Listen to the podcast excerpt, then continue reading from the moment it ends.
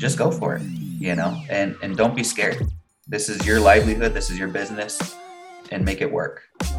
That's the voice of Tom Hamilton, owner of Citizen Wood Company. And I'm excited to talk with him right after a quick word from our sponsor. This episode is brought to you by Jobber. Jobber is software to organize and manage your business. From quoting a project to getting paid to everything in between, Jobber software brings everything together to make projects easy to manage and customers happy, giving you more time in your day and getting you paid faster. Go to getjobber.com slash Ethan or check out the link in the show notes for a free 14-day trial of Jobber. And if you try it now, you get 20% off your first six months when you sign up. Hello and welcome to Building a Furniture Brand with Ethan Abramson, the show that talks about the business behind the furniture business. On this episode, I sit down with Tom Hamilton, owner of the furniture business Citizen Wood Company. Tom has journeyed through the furniture business. Starting as a refurbishing company under a different name, he learned the bones of how to build furniture by bringing old pieces back to life. That led to him giving life to his own designs, rebranding his company to what it is today, learning the craft, learning the business, learning what it takes to be successful in this industry. Tom is humble in what he has learned. As you will hear, he doesn't push his path on anyone. But we could all learn from what he has to say and how he has grown his business into what it is today. Follow along as we talk about changing your company image, how to grow your online presence, why you should choose your own path, and much more.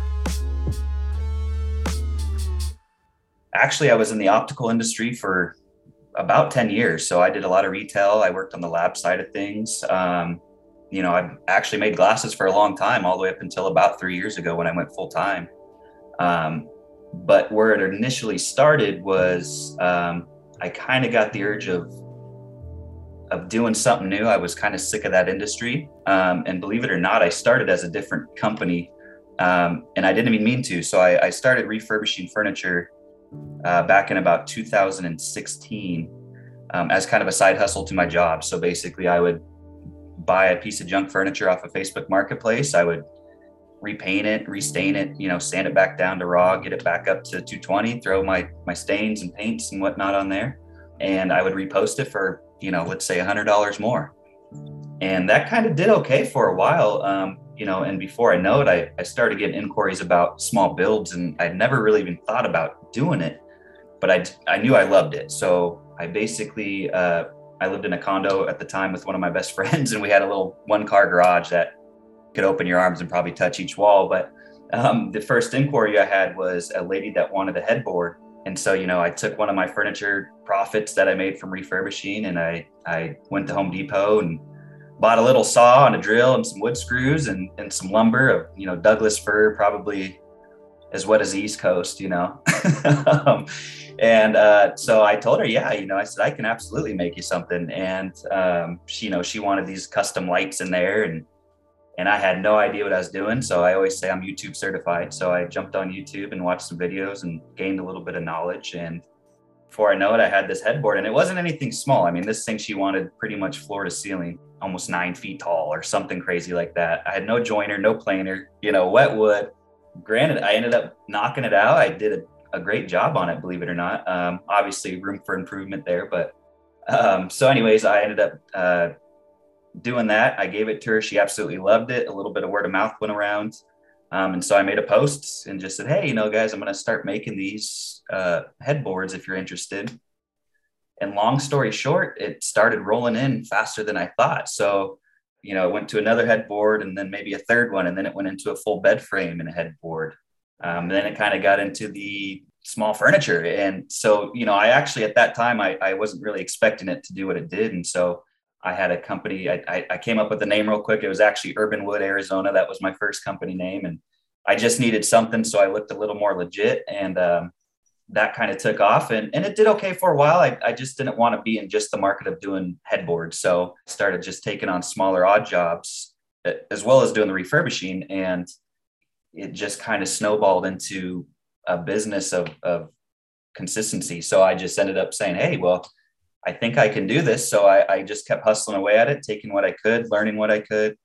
Um, while I was still in the optical industry, I was in the lab at this time and, you know, I was making glasses full time. And then I basically, uh, realized like, Hey man, this, this, this could be something. And, and I, I realized I was kind of good at it. So, you know, I, I, I kind of jumped with it and did it until where I was comfortable saying, Hey, you know, maybe I can, uh, maybe I can start doing just working half a week in the optical and then doing half a week with my business. And by this time I was already thinking of rebranding and, and I wanted to get an actual name and, and get, you know, my LLC and all of that stuff. So I, I was also doing that at the same time. And all the way up until about three years ago, I kind of did half and half. And then I finally just said, you know what, if I'm going to do this, I'm going to dive in head first. And I did. And luckily I've made it three years full time and I'm hoping I can do another, you know, 40 if I could. So that's kind of how I got into woodworking and and you know it's an absolute passion of mine and, and it's just fun to not go into the corporate world every day you know clock in clock out do the same exact thing with woodworking business or you get to actually create something from the ground up. So your you know your your clients are excited whereas when you're in retail or optical people don't want to spend money on that you know whereas this is a treat for them. And so what i try to do is make it fun for them. And yeah i mean that's just really how I got into the woodworking business. Looking at your furniture now, it's a long way from refurbishing old vanities and dressers and things like that and it's a journey and and you as a company owner need to follow where not only your passion lies but also where the money is and that's oh. what you did. You went from building that refurbished furniture to headboards to more serious furniture to more serious furniture to now very serious furniture. The stuff that you build now is is very impressive. Well, thank you. I appreciate that. Yeah, I mean, it, it's one of those things too where you, you kind of got to move uh, and I don't I don't want to say this wrong, but you kind of want to move with the trend. So, you know, when I actually seriously started getting into this, um, and you know, I'm always updating my Instagram profile to kind of keep it with what's trendy at the time. So when I actually started, uh, you know, going seriously into the furniture making, as we all know, farmhouse was huge. So I was doing a ton of farmhouse tables. Um, you know, the downfall of that is is you kind of put yourself in that market. Not necessarily that's what I wanted to do. And I have no problem doing it to this day. If, if someone still wants a, a farmhouse style table, I have no issue building that. I actually still enjoy making those. But you know, that's one thing I realize is you don't want to limit yourself to one thing. You you kind of want to expand with with what what is trending, what what is kind of hot. So you know, if you go on my profile now, you're going to start seeing a lot more of these epoxy tables or um, these live edge tables that are just massive, you know, and and that's what's in. And and I think with that market, the good thing about being in that market is, at least with live edge, is it's gonna. I think it's here to stay. It's been around for a very long time, um, you know, and and that's one thing that I'm I'm glad I got into because it is going to carry out for a very long time. So, you know, I guess all I'm really trying to say is is don't limit yourself to just one thing and and kind of follow what trends are and and what is what's hot. And you can find that out on pinterest. You can find that out on instagram. You can find that out pretty much anywhere. So just don't limit yourself i guess is a, is a big thing I'm, I'm trying to say here. We all as a society i'm going to do a big umbrella comment here. We're very sucked into social media and it's definitely very much at the forefront of a majority of people's minds. And that's how they find out about a lot of new things. But we can't discredit a website, the use of websites, because oh, yeah. that is still where a lot of the meat of the business gets done. That's where people go from your social media or from your business card or from learning about you through word of mouth. And that is really their touchstone of how they start interacting with you. And looking through your website, it's very well done. It's got a great gallery of your pieces, it also has a lot of call to actions in a lot of different places for ordering pieces. It's not hard for somebody to get in touch with you once they are on your website. Another thing that I noticed is that you have a very conversational tone on there.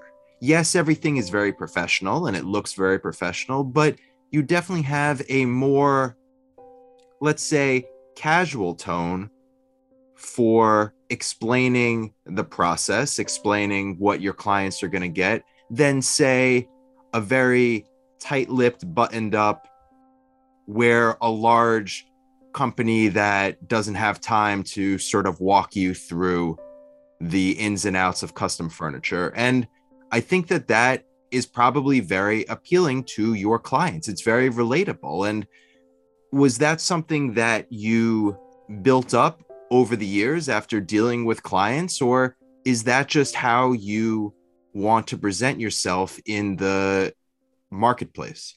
So, yeah, that's a great question. I mean, where that comes from or stems from is, is, is being a one man show um, and doing very custom pieces. You want to make your clients feel I don't want to say it more as friends, you know, not saying that any of my clients aren't my friends. I guess where I'm getting at is, is you want them to be comfortable with you as if like you and I were talking. I guess what I try to do is portray that to my website. You know, right right when you open it, it says, you know, thanks for stopping by. Take a look around and let me know, you know, if you enjoy something, if you want something. I, you know, I can't remember verbatim what it says on the front page, but that is exactly what I want to do. I want the.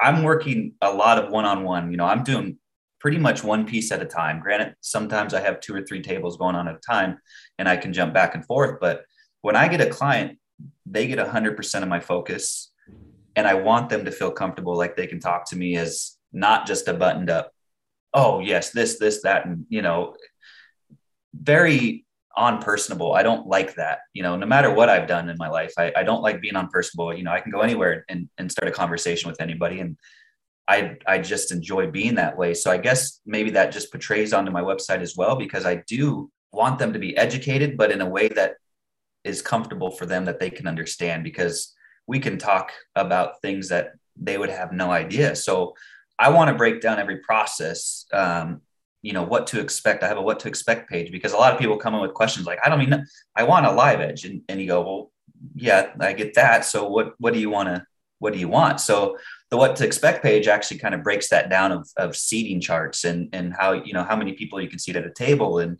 um, you know, I, I just really want every one of my clients to feel comfortable working one-on-one with me because like i said i am a one-man show. I'm not that buttoned up business that that has to say oh well you better pay this and this is how it is. And i let them you know i'll give them some base options. I'll talk them into certain things that they didn't think that they knew. Um, and that's kind of what i want to be set apart from. I don't want to be these big buttoned up guys that are just doing granted hey maybe the money there is there but um, i also like a word of mouth. You know, a lot of my my clients are returning because you know they think of something that they didn't even think about they wanted after a project, and they'll call me up and just like a friend would and say, "Hey, Tom, you know." Uh, I just thought about this end table I wanted. What do you think? You know, and and I want people to be able to do that to reach out to me and feel comfortable doing that. You know, I don't. I do obviously want to be a business and I want to be taken seriously as a business, but I, I want to be also um, more of a I don't know what word I'm trying to look for here. I guess I, I friend is such a it makes me sound not legitimate. I guess um, I just want them to be comfortable. You know, I, I want them to feel that it's not just a business; that it's more than that. And I also want them to be comfortable because some of my products aren't very cost effective. So when they're spending that amount of money, if you're just this buttoned up business that says this is what it is, and they go, well, why? Um, if you can explain to them comfortably and say this is what it is. This is why. You know go here check this out. They can feel more comfortable with that price tag as opposed to saying well this guy is just trying to get the most amount of money from me and doesn't want to deal with me whatsoever. And i don't want to feel that way because i did work for a corporation for so long. That's how i felt they treated us as employees and how they thought of their customers was they're just money signs and we're just workers and we're replaceable. Um, and I don't ever want any of my clients to feel like they're they're just another number on the books. I want them to feel like they are a part of the process through and through if they want to be some people say just build me this leave me alone you know but most actually like being part of the process and it's an experience for them as opposed to just going to any other company that just says well here's your options this is your amount that's it i'll get it delivered to you whatever I, I like to keep them very involved so when they have that price tag they actually feel more comfortable spending that money because they know that they got to help with the project. They, you know, they got to talk to me one on one. They can text me, email me, call me pretty much anytime. I do say Sundays, probably not, uh, but anytime, you know, and I have no issue taking the call or if, if I don't hear it, I'll give them a call back. And I just want them to feel comfortable, not only with my website, but um, just with me in general as a business owner, as a one man show. I'm the only person that's the front of my business. I'm the only face to my business. So I have to make that very known and make them feel I guess, you know, like I said, I was avoiding it, but as as my friends as well. You're running a business. You're not out there trying to make friends with every single client. I understand where you're drawing that line, but the personal touch is very important. And the personal touch is what you're going for and what lets your business stand out from somebody else. Because let's be honest there's a lot of furniture makers out there. There's oh. a lot of people who can build a custom piece. There's a lot of people who can build furniture for people but you need to set yourself apart. And some people do that with design. Some people do that with customer service some people do that with pricing some people do that with all three of those or a combination of all three of those. Customer service is a big deal for you. And it sounds like that is how you are getting most of your business. When somebody reaches out to you and you say, I want to build your furniture, I don't want to be your best friend, but I want to have that personal touch with you. I want to have that personal relationship with you because this is a piece that's going to be custom for you.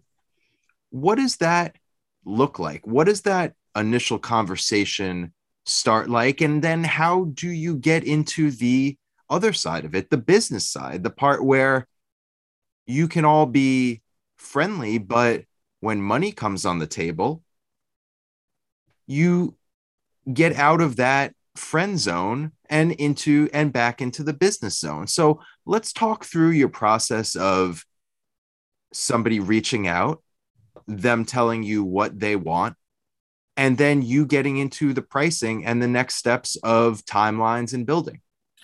Yeah. So, you know, it first things first is when someone does inquire from my website, the first sentence I always say is thank you for taking the time to look at it, you know, because it is, it's time out of their day. There's a, like you said, a million woodworkers, especially here in Phoenix. There's a large market of furniture makers, and and just as you said, you have to set yourself apart. You have to be a little bit different.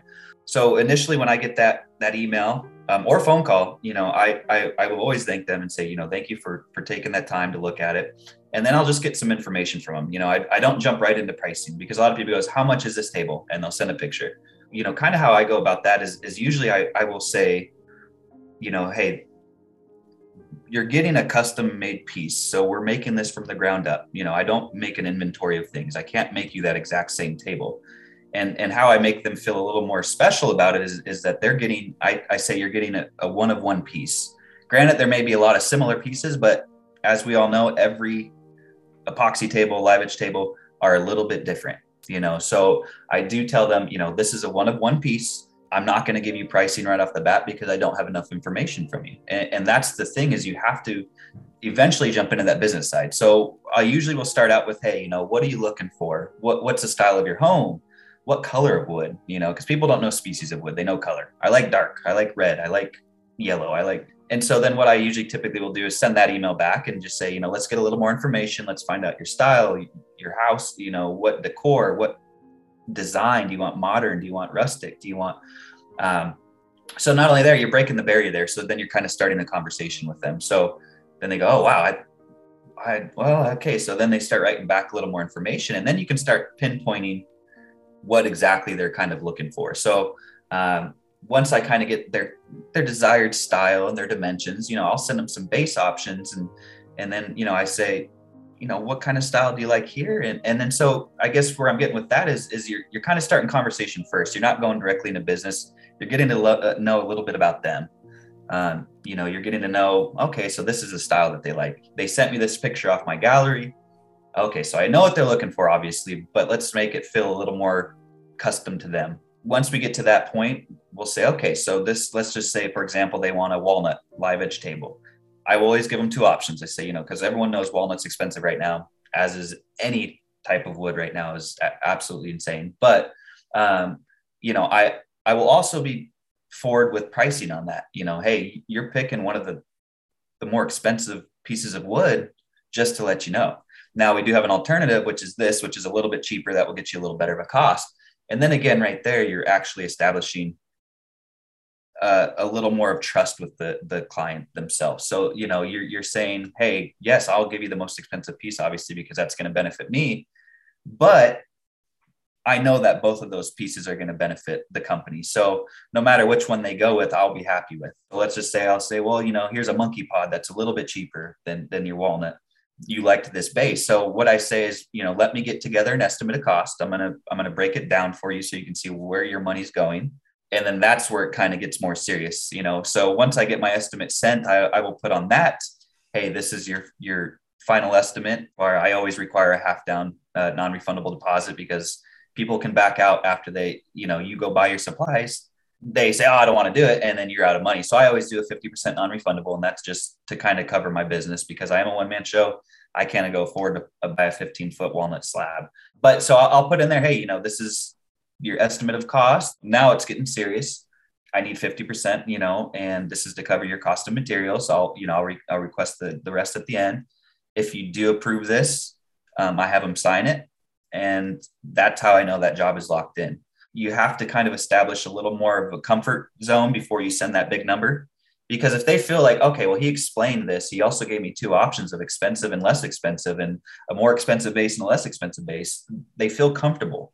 So then that leaves the ball in their court um, of, of basically you get to choose what price you want to spend, you know. And if they say, well, I don't know what's the price of both of them, then I'll do both. You know, I take a little extra time and I'll do two estimates, you know, and it might be a $1,500 difference. It might be a $500 difference. Either way, they feel like they have gotten the most options and the most that they're comfortable with spending by doing that. So I always say establish that comfort first and then get into the business side. And then once you get into that business side, they are more comfortable with spending the amount that that it might be.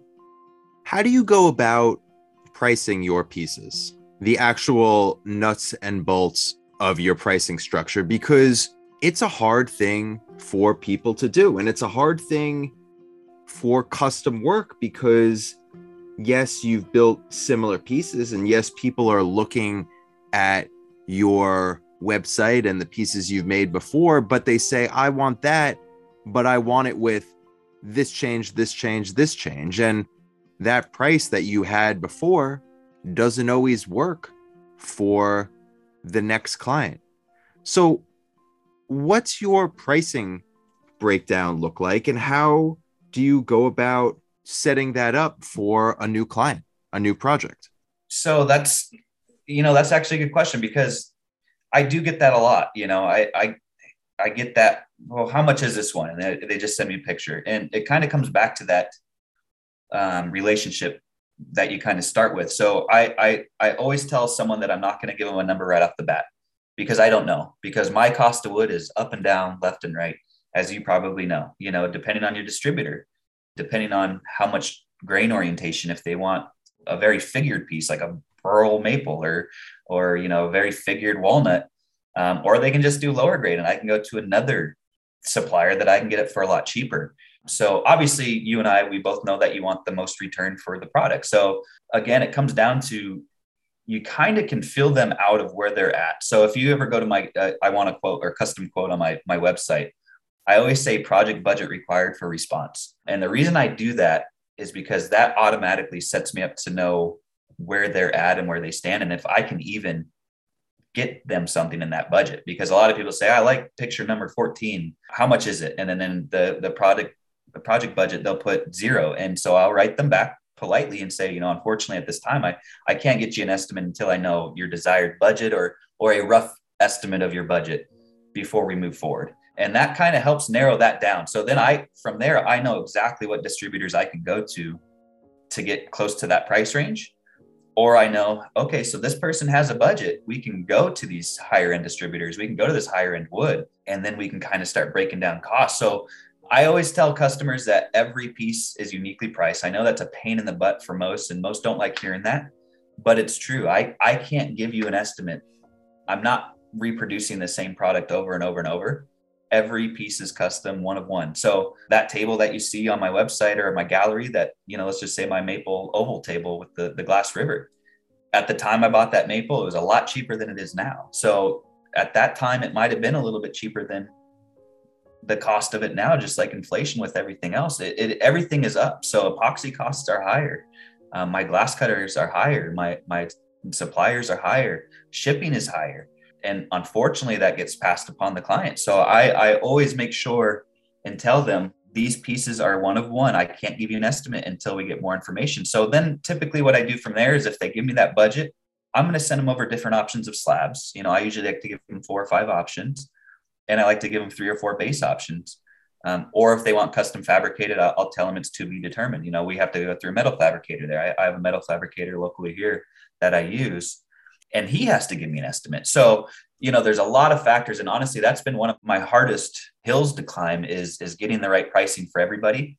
And I've just come to the conclusion that I can't do that. So I know in my mind what I want to make on each piece or what I not want, what I need to make on each piece because I have, you know, I have shop overhead, I have a lot of overhead, and then I kind of branch from there. So, like I said, you have to be, you have to gain that comfort and then you kind of have to build from the ground up. So as far as pricing goes, every single one of my tables is a little bit differently cost. And if they say, "Well, just give me a rough estimate," then I'll give them a very rough estimate. I'll say this can be anywhere from $3500 to $9500 and this one can be anywhere, you know, say there's two options. This one can be anywhere from 5000 to 10,000. Well, and then they go, well, what's the difference? And then I can kind of explain this is why it's that big difference. That's why we need to narrow it down and then I say, you know, do you want to move forward with the process? And most of the times, if they have an idea and they sent that project budget, I can usually make it work. There's some people that go and they say have a thousand dollar budget, they want a, an eight foot epoxy river table. Not going to happen. And I explain that to them politely, not even close. Um, but here's what we can do for. I mean, I can't do anything for a thousand these days, but you know what I mean. Um, this is what we can do close to your budget and they basically will say okay well then i guess either i'll say yeah i actually kind of like that table or they're going to say no that's just too much or out of my price range. And that's how you know you've eliminated what i call the tws the time wasters. That's how you know who you want to do business with how you want to go about that estimate of cost. And they kind of build the cost that they want you know? I'm, I'm just sending them options and letting them know the cost of those options and they can kind of build from there and that way they're again spending what they're comfortable with spending. And i'm just giving them education and products as far as the pricing goes for their bill. That conversation you have with a client when you say this is a custom piece of furniture. What's your budget? You know as the furniture maker that the client's thinking if i give a budget this person is going to take me for all that money. And that's going to be the price of the table. But from the furniture maker's side, custom furniture has no limit. You could make a table that's a thousand dollars, or you could make a table that's a hundred thousand dollars. Yeah, absolutely. And you need to know what your client is comfortable with. It's not a you're trying to squeeze all the money out of your client that you can. It's that you need a place to start. You need a starting block to understand what the project is. So I know that conversation and I feel for every single furniture maker every single mm-hmm. day who has to have that conversation where they have to explain it's not that I'm trying to take advantage of you. I'm just trying to know where we stand, where we can start with this project and go from there. And that is where the client relationship comes in and building a strong relationship from the start.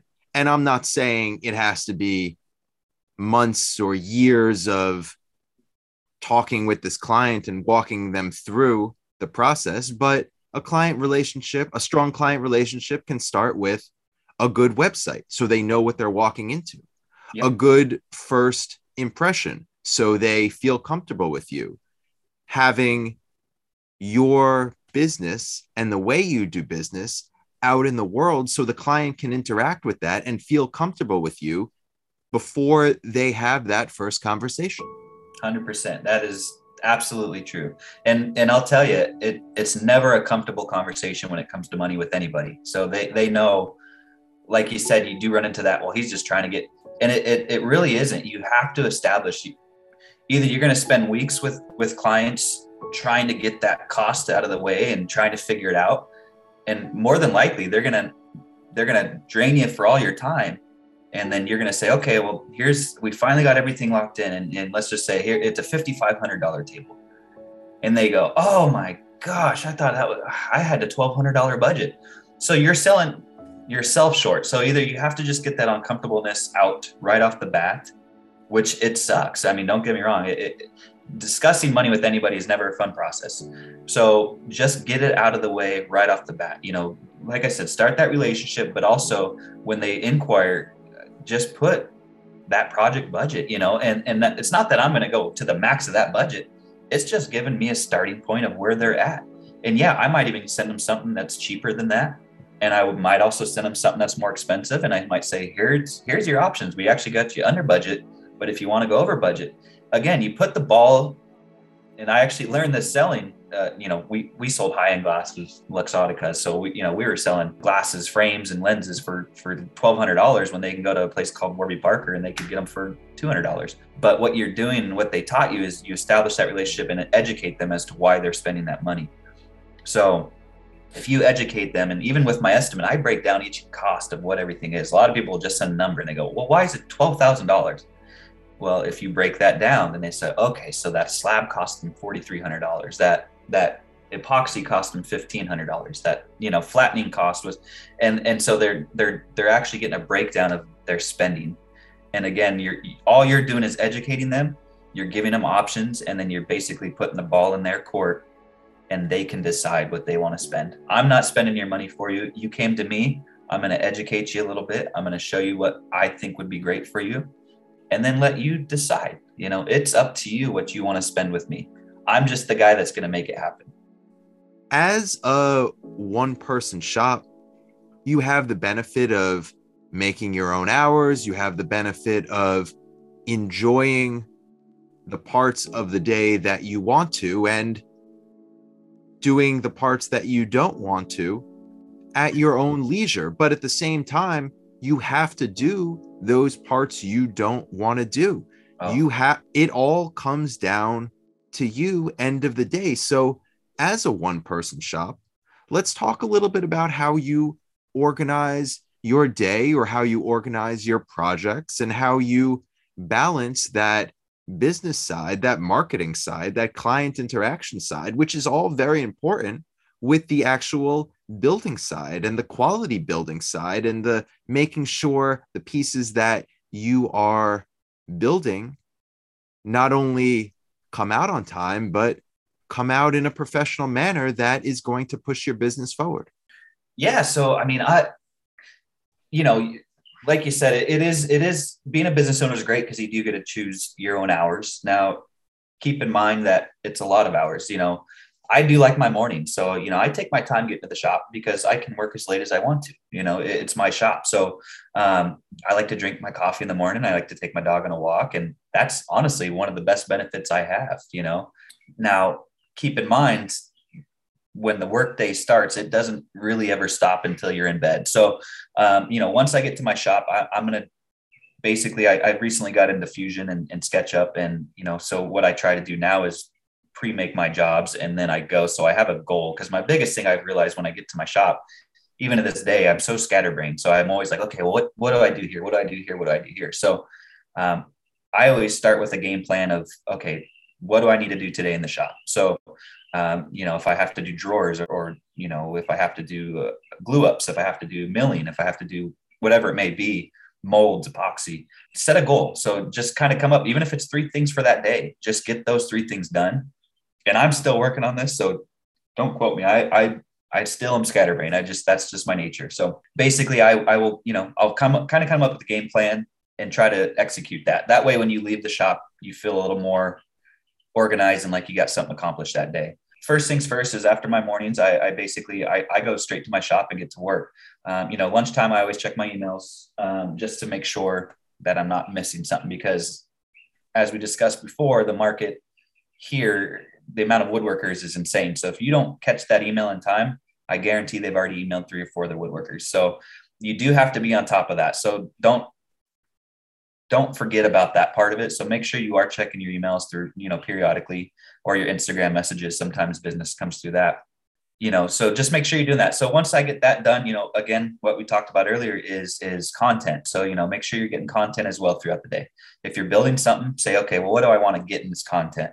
And then when I get home at night, my fiance knows this, it, it takes another probably two or three hours for me to finally say, okay, I'm putting the phone down. Let's, you know, let's just relax for a little bit, you know, because when you get home, that's again where you're going to either reply to your emails. That's when you're going to upload your content. That's when you're going to edit your videos, you edit your reels, um, check your website. You know, I always am trying to.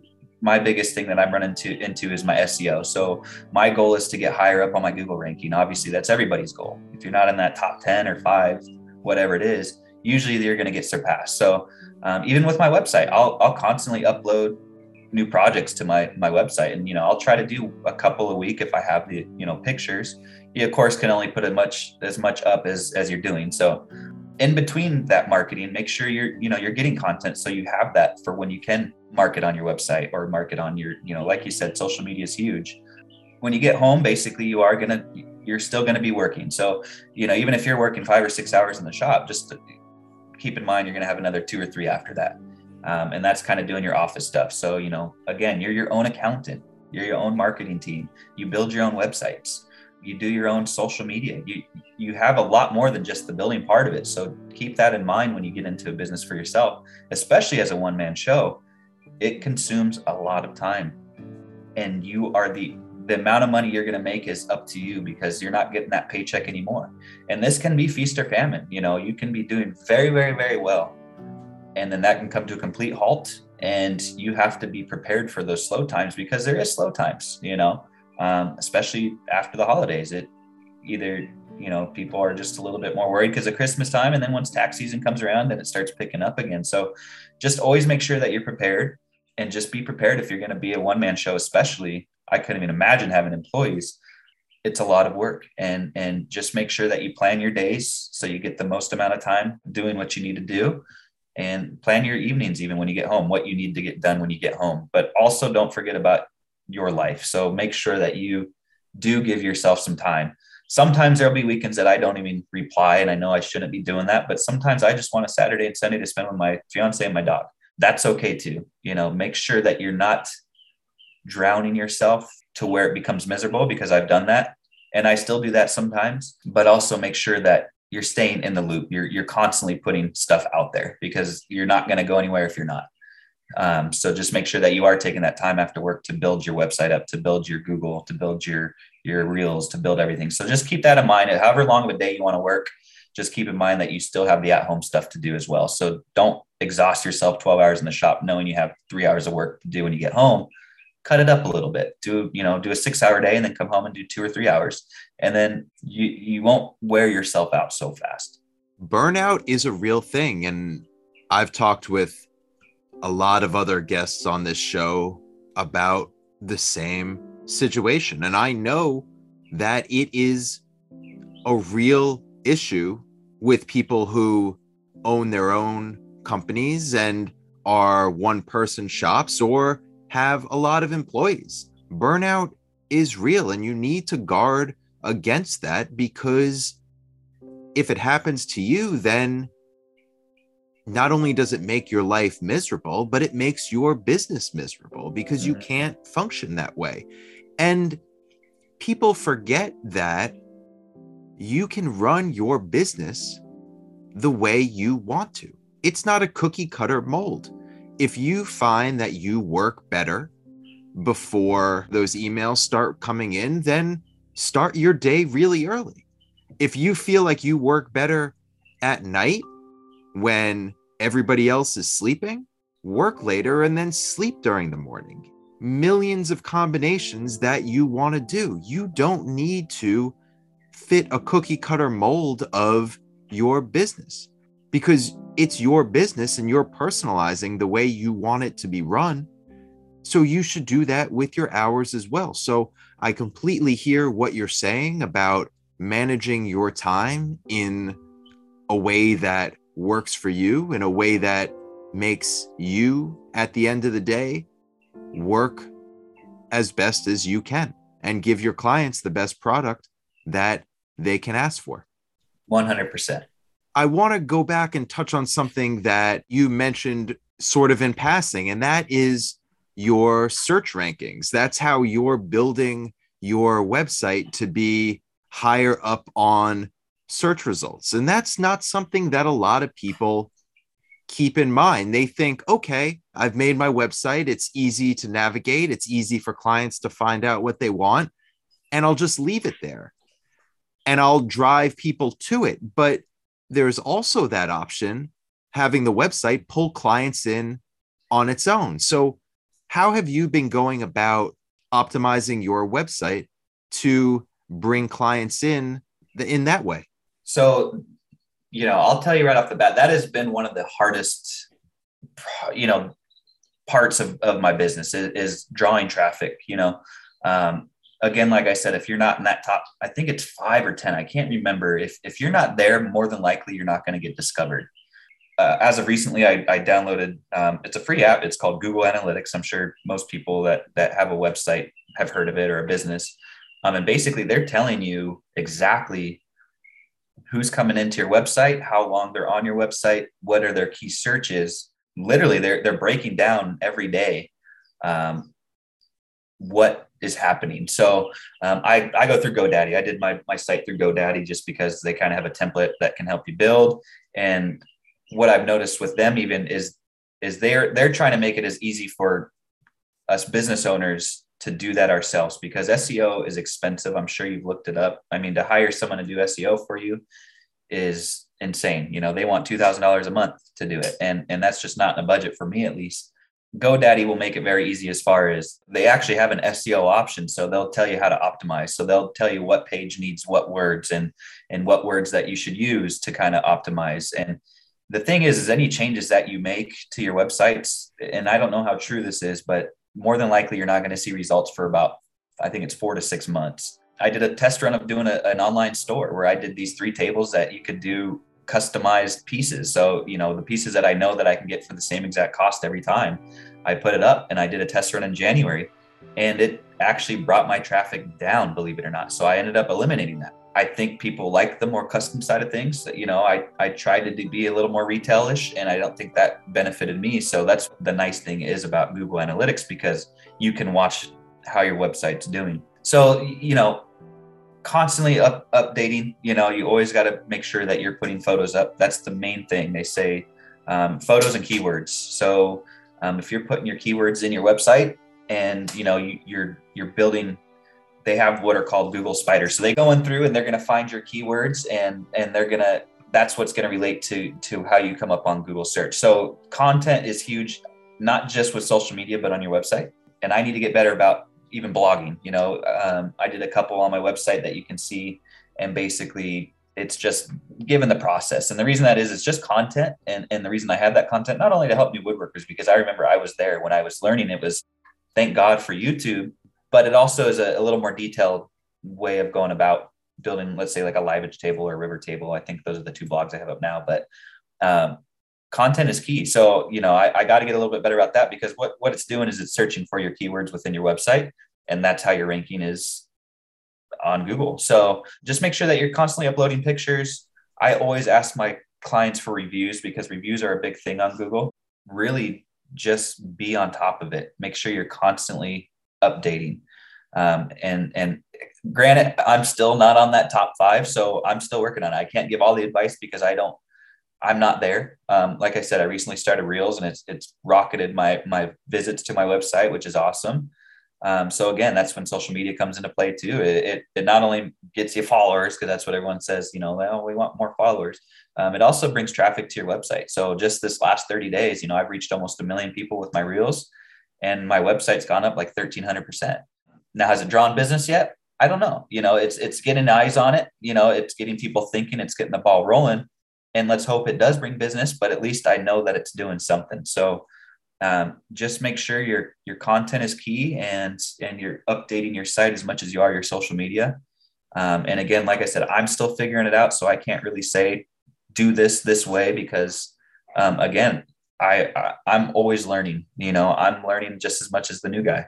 Um, and and that's when you're your own business owner you you can't ever stop doing that. You always need to be learning whether it be on the building side of things but also on on the office side of things. You're constantly going to be learning. You've said it a couple times that I might not be doing this right, or I might not know the right answer. And this is just what I do, and this is how I'm doing it. But the truth is that we're all just doing it the way we do it. There's no right answer, there's what's right for you. And you are a successful business. You've worked your way through a lot of iterations of your business to where you are today. And where you are today is a successful furniture company. So, yes, you are doing it your way, but that's the right way for you. 100%. You know, and it comes back to what you said at the beginning too is, is, um, there's no right answer of how, how you do it. You know, it is just what works for you. And there's going to be trial and errors. And to this day, I mean, I'm, like I said, three years into it full time, I'm still getting trial and errors. You know, I still have slow times. And and that to me, that means I'm not doing something correctly. So I need to figure it out and change it. And that's going to happen through your whole business career, I guess, is, is there's going to be ups and downs. And it's hard not to get defeated because even sometimes I feel defeated. I, I feel like I'm not doing something right. Um, but doesn't necessarily mean that you're just not good at what you do or your business isn't worth it it it really just means that something that you're doing isn't working and try to pinpoint that and change it to where it works just trying something new and seeing the results and then if that doesn't work then try something else you know and and like you said there's no one that can give you the right answer what do i need to do to start a furniture business i would say i don't know you you have to figure that out yourself i can give you pointers to what i do but is it the right way? I don't know. It's worked for me so far. Um, is it going to be the right way for you? I don't know. You know, and and it just it's one of those things that you have to you have to just it's a trial and error. So you have to just try. There are a lot of people who are listening to this show who want to start a furniture company and they don't know where to start. Or there's people who already have a company and they want to do it better. They want to expand on the work that they've already done and become more successful in their furniture business. We just talked about how these answers might not be for everybody, that you build your company with a lot of different pieces from a lot of different places. You take information from one person, you take information from another person, and you take information from yourself, and you bundle that all together into what becomes your furniture company. With that said, you've been doing this for a while and you've been successful at it. So, what's some advice that you could share with people who are looking to be successful in the furniture business in their own way? Well, I would I would say, you know, again, coming back to trial and error, but just have a vision of, of, of what you want to be and, and where you want to be. So where you want to start, especially. So if you want to start doing butcher boards, start there and if you want to expand from there go for it. You know if you want to start right into live edge tables go for it. You know but just make sure that that you are passionate enough to do it because it is a lot of work. This isn't just something you go oh cool yeah sweet. Oh man I, I make money now. All right great you know. You're going to go through tons of trial and error. You're going to go through ups and downs of the business. You're going to go through oh my gosh, am I not doing this right? You're going to go through like, I'm doing this great. You know, you have so many emotions that go into a business. So just be prepared if you do decide to do furniture um, full time, if you want to take that leap, make sure that the business is there. Um, and, and also make sure that when you do get there, that you're putting out quality product. Um, if there's something wrong in, in 10 months and, and the client doesn't like it, go fix it you know again you're building that relationship. Not only just here's the money cool see you later. Uh, keep that relationship. You know sometimes i'll randomly go in and, and, just check in on my client. I did a table for a guy in los angeles he was uh, building a, a, brand new home or remodeling a home i guess. And he got the table. He actually came and picked it up from me here in arizona and drove it back. And um, i just checked in. I said you know how did it travel back? You know was there any issues? And, and also could you send me a picture when your house is done? Because again that's content for me. I, I can't be in la to take the pictures. And just again and what i'm getting at with that is, is basically i still have that relationship and i'm still uh, checking in on them. And and with your google reviews do your best. Obviously you can't reply to everyone. Reply as much as you can to them just thanking them for letting you do it. Because again you're not a business without your clients. So you have to make sure that you're building that report. And as soon as you get that word of mouth that is no good instantly your credibility goes down. So always make sure that they are happy. Always make sure that you are hustling, whether it be on the building or the office side. You have to constantly be hustling no matter what. So expect to put some time into it. It doesn't just come along. Again, I'm I'm five years total. If you think about it, I'm about almost six years total into this business, and I'm still figuring it out. And and the thing is, is I think it's always going to be that way because trends change, um, styles change, social media even changes. I mean, we're getting a metaverse, whatever that is. So, you know, just be sure to roll with the punches and and make sure that you are going the direction of where you want to go, but also the direction of what the need is for your business. So find that trait of what you like doing most. For me personally, I love doing dining tables. I do other things. Yes, I'm actually working on a media console right now that I I don't build a lot of them, but I wanted to do it because it's it's awesome. You know, it's fun. It's it's taking me out of my comfort zone and it's also keeping my business mentally, I guess it's keeping it exciting for me because when you start doing things repetitive over and over, it's just a job and you don't enjoy it as much. Um, so make sure that you take those uncomfortable things and and and stay spicy. I guess is what I want to say. Is just make sure that you're keeping it uh, spicy for yourself. Make sure that you're you're not just becoming a robot again, and and take things out of your comfort zone. Take some time off and build something for your wife or your fiance or, or your friends. You know, and do something fun and just enjoy it as much as you can. There's going to be a lot of unenjoyable times, but there's way more enjoyable times. So just be sure that you are dedicated and you're ready for all of that. We are all always learning, and that is the way it should be. We should always be taking in our surroundings and learning to do things better. And I hear the passion in your voice, and I hear that you have that passion for furniture building and also for learning the business and putting both of those things together will definitely have you going far in this industry. I want to thank you for sitting down with me and sharing your story and the parts of your business, the good and the bad, and helping us all to understand a little bit better about how you got to where you are today. So thank you for that. And I appreciate you sharing your journey. Hey, well, thank you, man. I appreciate you having me on and, and let me explain a little bit of the journey. And it was fun, man. I appreciate you. Well, thank you. Thanks so much for listening to Building a Furniture Brand with Ethan Abramson. If you liked what you heard, you can subscribe to this podcast anywhere you like to listen. To learn more about the show, you can visit buildingafurniturebrand.com. And feel free to reach out anytime to say hey, ask a question, or suggest a guest for future episodes. Our email is hello at buildingafurniturebrand.com. You can follow along with me on Instagram at the build with Ethan, and I can't wait to bring you the next episode. This show is produced and edited by me, Ethan Abramson. Hope you enjoyed, and thanks so much for listening. The Building a Furniture Brand with Ethan Abramson podcast is proudly part of the Woodpreneur Network, the media network and community for wood entrepreneurs. Check out woodpreneurlife.com for more information.